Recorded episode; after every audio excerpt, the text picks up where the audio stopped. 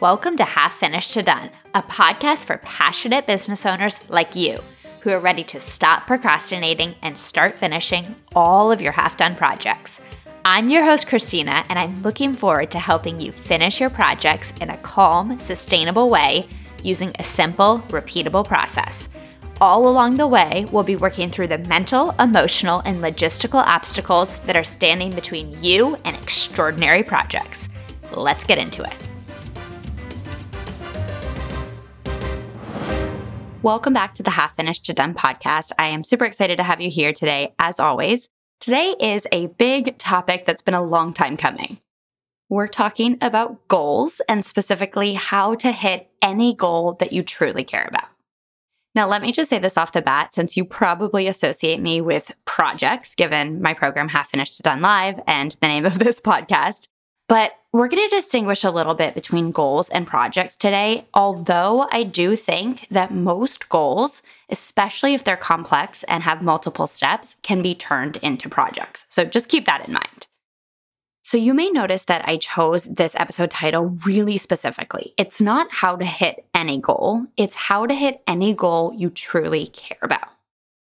Because if you've been around these parts for a while, you know that that's what me and my work at Pique Coaching are all about. It's about finding things that you actually truly care about, that you're willing to dedicate your time, your focus, and your energy to, and then going after those things full force while putting so many other things on the back burner intentionally. So let me say off the bat that there is absolutely no shame in letting go of a goal. And in fact, I totally commend people who do it. It just means that you reassessed your priorities. You made conscious, intentional decisions about what no longer to pursue. And that's awesome. So go you if you are doing that right now, or if you've done that recently, is let go of a goal. And now let's talk about the goal that you still have. In this episode, I'm going to give you eight recommendations for pursuing a goal that you truly care about. But before I do that, let's just talk a little bit about why you might be reluctant to set a goal in the first place. If you feel how I used to feel and how so many of my clients feel when they come to me, goals are a mixed bag for you. So it's something that intrigues you. You like the idea of that achievement and again, going after something meaningful, but you feel like you've been burned by goals in the past. So, what I mean by that is you have either pursued a goal and you haven't hit it, and then you've made that mean really bad things about yourself, your personality, your ability to follow through, and probably your skills. Or on the flip side, you might have actually achieved the goal, but the process was so hellish that it just wasn't even worth it. And it was such a letdown when it actually came all the way to fruition. So, quick aside, I used to use the word fruition a lot, and I felt very fancy using such a nice word, but I pronounced it fruition and for years, decades even, nobody in my life ever corrected me. So I sounded kind of like a dummy. So, calling out my friends and family, you should have corrected me, people. Okay, back to goals. Another reason you might have a negative relationship with goals is because you see it as one and done, meaning you go after the goal one time, and if you don't hit it, it's over. Again, you beat yourself up, you feel bad about it, but you don't get back at it and pursue the same goal repeatedly until it's successful. And I've already alluded to the other reason that you might have a negative relationship with goals, and that is because you have consistently pursued goals that were not relevant and meaningful and rewarding to you. And so we're going to change that today. So if you are ready to do goals differently, come with me. Let's get into it. Eight recommendations for goals that you truly care about. The example that I'll use throughout this episode is sales and marketing because obviously that's something that comes up often with business owners, but this really does apply to anything in your business or in your personal life. Okay, the first thing is to set the right goal. And by that, I just mean that it's meaningful and worth pursuing to you. If you're not even sure right now what your answer is, I definitely recommend listening to the podcast episode on the five types of project ROI. As a quick refresher, they are time, money, social capital, impact, and positive emotions. So figure out which of those five, and it could be all of them, are actually important to you right now, given the phase or season that you're in. and then set your goal according to that. So, what is the goal that's going to give you the most bang for your buck in terms of those five types of project ROI? So, in the example of sales and marketing, what I see with my clients most often is that they set a goal that is based on vanity metrics. So, they'll say, I want this number of social media followers, or I want this number of website visits. But what they actually want after all of that is revenue. They want new clients. And so I recommend just setting your goal as new clients and revenue. Don't BS yourself into pretending you care about social media followers when you actually just want the end result of that. And if you're reluctant to set a sales goal, notice that it's probably because you felt burned by sales goals in the past and because you're afraid of it feeling icky. This time, we're going to do it differently. Okay, number two is if your goal has a number attached to it that you want to hit, you're going to pick the sweet spot number. This is the number that stretches you, but doesn't feel so big and out of reach that it actually spins you out and makes you stop taking action. So it's right there in that sweet spot if you imagine a Venn diagram. And one thing to help you pick that sweet spot is assessing your current risk tolerance. So I do have some clients who come to me and they're kind of in a rockier place and they're like, I just need to win. I need to achieve something and feel the success of that. So their sweet spot tends to be lower. I have other clients who come in feeling super confident and ready to just take everything on. They can set their number higher because they are not afraid of not hitting the goal and feeling disappointed. They're like, I cannot hit the goal but I'll be glad that I shot high. So, really look at your own current risk tolerance and then choose a number based on that. Now, I have a lot of clients who are reluctant to choose a specific number. And so, what they do is they spend a ton of time going back and forth and debating what the number should be. I just use my intuition. I'm like, what number feels good to me, stretches me, challenges me, doesn't spin me out? And if you're afraid to put a specific number, a concrete number to your goal, again, it's usually just fear and doubt because of what's happened in the past. But I want you to have the confidence to choose a number and know that you can handle it whether or not you hit that goal. So think of it more as something to just anchor your mind to so that you can come up with really brilliant strategies for hitting the goal rather than something that's going to determine whether or not you like yourself at the end of the day. My third recommendation is to create a visual representation of your goal. And don't underestimate how powerful this can be. I have found that this is one of the simplest, most powerful tools to keep my brain fully focused on just the goal and to let everything else kind of disappear. So, I'll give an example from my business. This year in 2023, my goal is to work with 26 one on one clients as of right now. And so I have a piece of paper that has 26 boxes on it. This is not complicated or complex at all. It's just literal boxes. And every time I sign a new client, I add their name to a box. The reason I do this is because it reminds me that I only care about the next 26 clients that I have. Am I speaking to them? Am I saying what they need to hear? Am I getting out and meeting them? Am I interacting with them on Instagram? It reminds me that although there's tons of other people on social media, there's tons of other people in the world or networking events, I only need to be serving the next 26 people. Now, let me just reassure you if it feels like that is narrow minded or it's almost selfish to just focus on those people, is by focusing on your goal achievement, you are naturally going to be giving value to so many other people who might not become clients. So, although I'm focused, let's say in this podcast episode, on just my next 26 best fit productivity coaching clients, so many other people are going to listen to this episode and get value from it. So, this visual representation works really well if it's a physical, tangible thing. But I want to give you an example from a client who used her imagination for this. She was selling to new clients, and in order to make sure she was speaking to her best fit clients, she imagined all of her current clients that she loves at a dinner party. that atmosphere worked really well for her because it was kind of laid back, low key. She could imagine her favorite people all having conversations with each other, all talking about their struggles, talking about what was working for them. So it can be a tool that you use also in your imagination to keep your focus on your goal. A last really simple way to do this visual representation is one of those sales thermometers where you just fill it in every time you earn some money, every time you make a sale, you just fill in, highlight with a new color, and then eventually you complete the whole thing and hit your goal.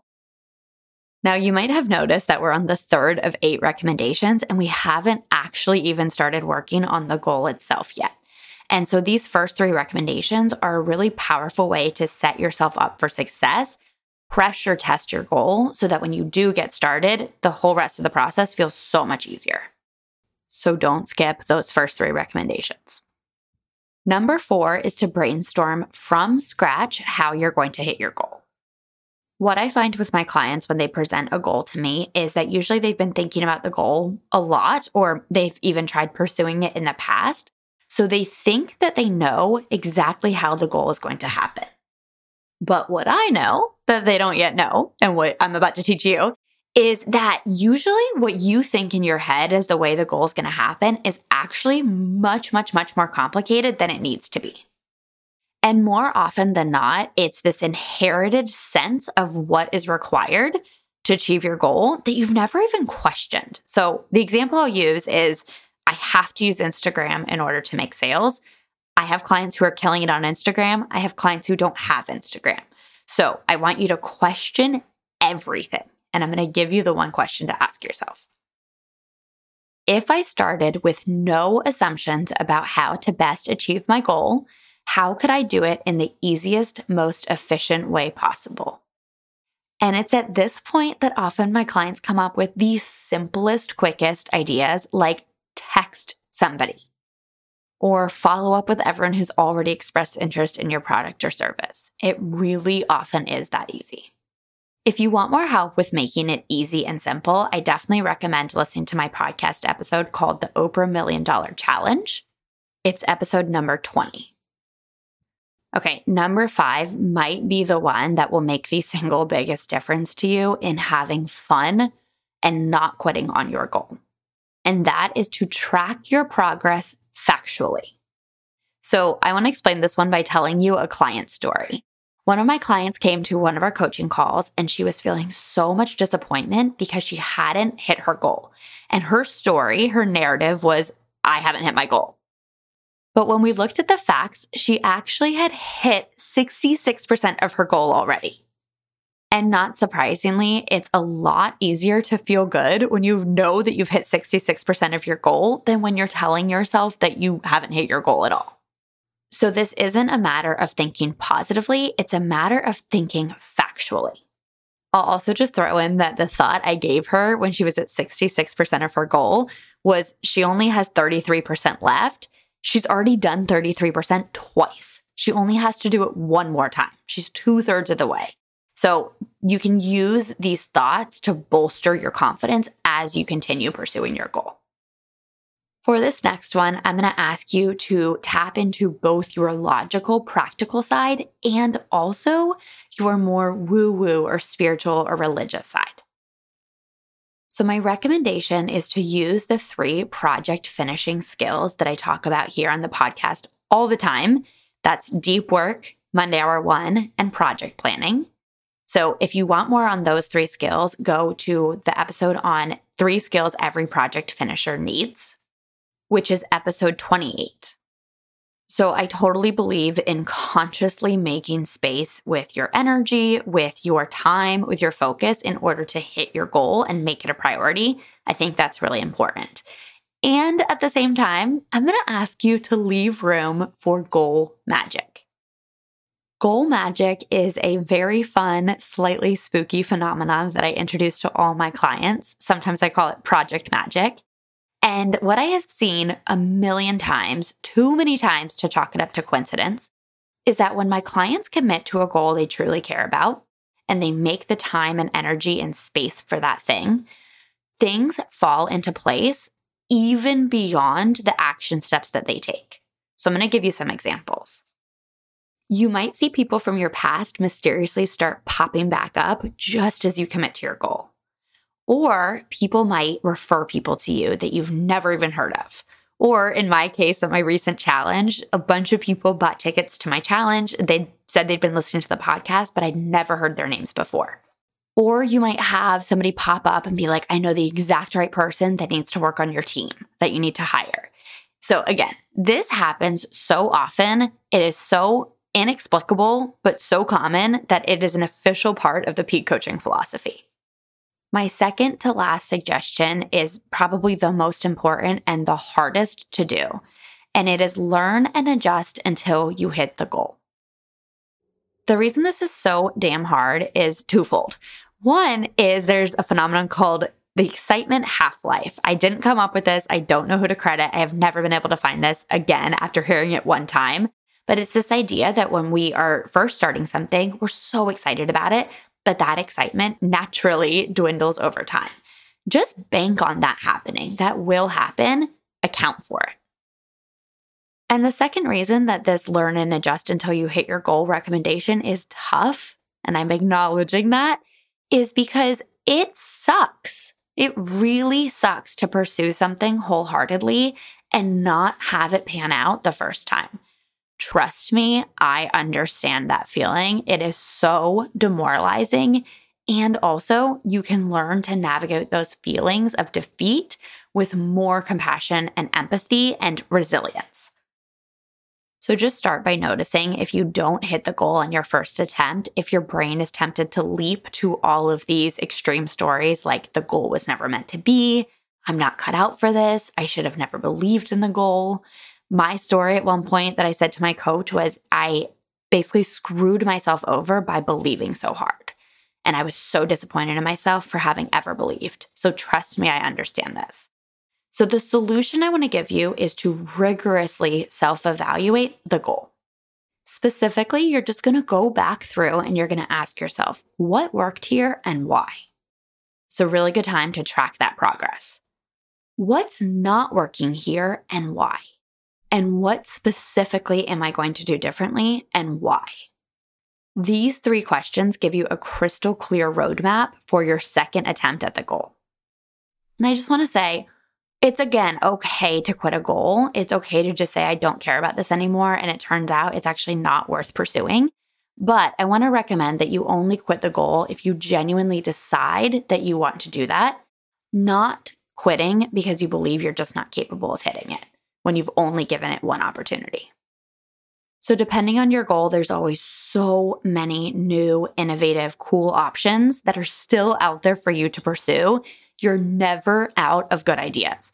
And if you ever feel out of good ideas, come to me because I have good ideas by the boatload because ideation is one of my top five strengths. I have so many ideas all day, every day. But you do have a few options as well. If you are wanting to pursue the goal, you want to go for that second opportunity, but you need a little bit of a break. Take a short goal break where you intentionally decide not to pursue the thing for a little bit, or decide to just extend the deadline. Or you can also put other things in place to support you as you work on the goal. So, I have one client who decided recently that she wasn't hitting her sales goal as quickly as she wanted to. She was putting so much pressure on herself and it was spinning her out in a really unhealthy way. So she decided to take a part time job. She's still able to pursue the goal, but she's now able to do it in a much more healthy place because it's much, much, much less pressure. And last but not least, prepare for sabotaging thoughts. This is totally inevitable if you're pursuing something that you truly care about. Your brain is going to supply up a lot of defeating thoughts often without your consent.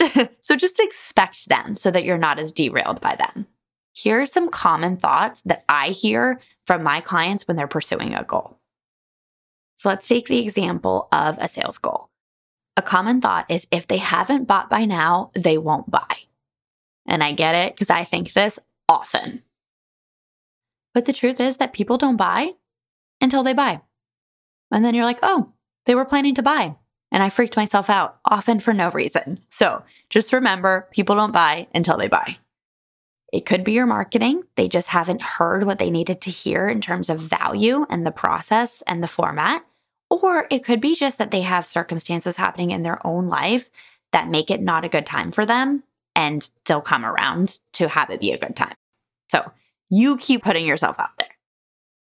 This next thought is pretty similar, and it's nobody has expressed interest yet. So, in my experience with my business, I have a ton of clients who come to me after listening to the podcast, interacting with me on social media, responding to my emails. They make themselves known, and it's pretty obvious that they're eventually going to buy. But I would actually say that that's the minority of my clients. The majority of my clients, I don't know them and I don't interact with them at all. Like, literally, don't know their name until they decide to pay me for productivity coaching. The best way that I've heard this described is lurkers buy. Lurkers are there preparing themselves and getting ready to buy from you. Your job is to keep showing up. So if you're telling yourself that no one has expressed interest yet, it doesn't necessarily mean that there's no interest. It's just that you don't know who the interest is from right now. Your job is to keep the faith. And I know how hard that is. All right. Third thought is I have to believe in my goal 100% with no hesitation or doubt in order to make it happen. This one tends to be a huge saboteur because what it makes you do is spend all this time and energy trying to erase your doubt, which you can't do. You cannot erase your doubt when you're pursuing a big, meaningful goal.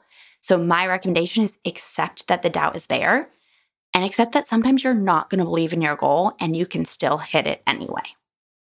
I love to give the example of a goal that I had with an anti procrastination challenge last year. I set a sales enrollment goal of 500 people. And I was like, that's insane. That's literally never going to happen. But I kept it as my goal because back to that sweet spot number, it didn't spin me out. It inspired and motivated me. And wouldn't you know, we enrolled over 700 people in that challenge. So I didn't believe in the goal, but I believed in it enough to keep going. Another thought that comes up all the time with my clients is I need to know right now how I'm going to achieve my goal. So I do recommend, as one of these suggestions, to brainstorm fresh, creative, new, innovative ways that you're going to hit your goal but I also want you to acknowledge that sometimes you're not going to know how the goal is going to happen until you're out there doing it. You're not sure what's going to land and you're going to have to keep iterating. So, achieving a goal by nature is a testing, iterating, and discovering new strategies along the way. It's a whole process, and there's usually no way that you can know upfront how it's going to happen. So, you can turn that uncertainty into curiosity to keep you going. The last sabotaging thought I want you to be aware of is I'll feel disappointed if I don't hit my goal. But the most important subtext that usually isn't said is I can't handle that disappointment. So when my clients tell me they're going to feel disappointed if they don't hit the goal, I respond not in a dismissive way, but in just a clear way. Obviously, of course, you're going to feel disappointed if you don't hit your goal. You care about it, you care about goal achievement. You care deeply, but you can handle the disappointment. You can learn from that experience with those three self evaluation questions and you can try again. I totally believe in your ability to get back on the horse, even as you feel disappointment. Okay, that is what I know about achieving a goal you truly care about. I hope that that gave you some really good food for thought. Compare and contrast what I gave you with your current process pick out the differences and get to work with a new goal that you really love or recommitting to a goal that you actually do still want to pursue. If you want some help with this, obviously become a one on one productivity coaching client with me. You can just go to piquecoaching.co and click work with me at the top of the page. And in the meantime, if you have any quick follow up questions, you can always reach out to me on Instagram at piquecoaching or via email hello at piquecoaching.co. Happy goal pursuing and achievement, and I'll talk to you soon. Bye. Thank you for listening to the Half Finished to Done podcast. If you're ready to become a self assured repeat project finisher, the best place to work with me is in my eight week group coaching program, Half Finished to Done Live. You'll leave our time together with one finished project and the skills you need to finish any project, personal or business, in the future. Just head to piquecoaching.co slash HFD live for your next step. Can't wait to work with you.